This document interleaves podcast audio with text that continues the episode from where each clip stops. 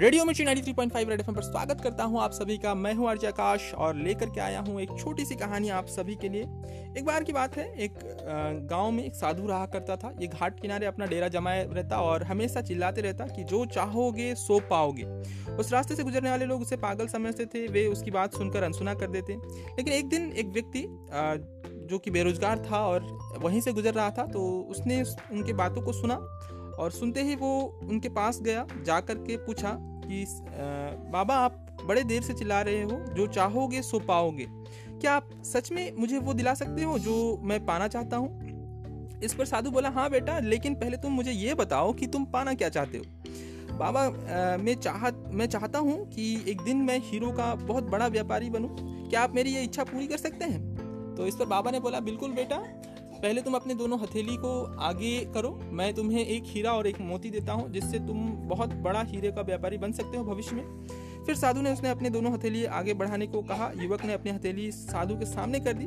साधु ने पहले उसकी एक हथेली में अपना हाथ रखा और बोला, बेटा, ये दुनिया की सबसे बड़ी अनमोल हीरा है, इसे समय कहते हैं और इसे ज़ोर से अपनी मुट्ठी में जकड़ लो। इसके द्वारा तुम जितने चाहे उतना हीरा बना सकते हो।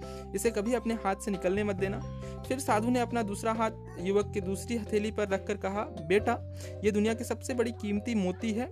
इसे धैर्य कहते हैं। जब किसी कार्य में समय लगने के बाद भी तुम्हें वंचित परिणाम ना मिले तो अपने धैर्य को ना खोना। धैर्य नामक मोती को धारण कर कर तुम दुनिया की किसी भी चीज़ को हासिल कर सकते हो। युवक ने ध्यान से साधु की बात सुनी और उन्हें धन्यवाद कहा। वहाँ से चल पड़ा, उसे सफलता प्राप्ति के दो गुरु मंत्र मिल गए थे। उसने निश्चित किया कि वह कभी अपना समय व्यर्थ नहीं गंवाएगा और सदैव धैर्य से काम लेगा। कुछ समय बाद उसे हीरो के बड़े व्यापारी के यहाँ काम करने का प्रारंभ किया। कुछ वर्षों तक लगातार व्यवसाय के बाद उसे एक बहुत ही बड़ा हीरो का व्यापारी के तौर पर मान लिया गया। लक्ष्य प्राप्ति के लिए सदा समय और धैर्य के नाम के हीरे मोती अपने साथ रखें, अपने सभी व्यर्थ ना जाने दें और कठिन परिश्रम से आप सभी लोग लक्ष्य को प्राप्त करें। धन्यवाद आप सभी का और अपने सभी सुझाव मुझे कमेंट बॉक्स पर या फिर मैसेज कर सकते हैं eight six three eight four two seven nine six seven पर।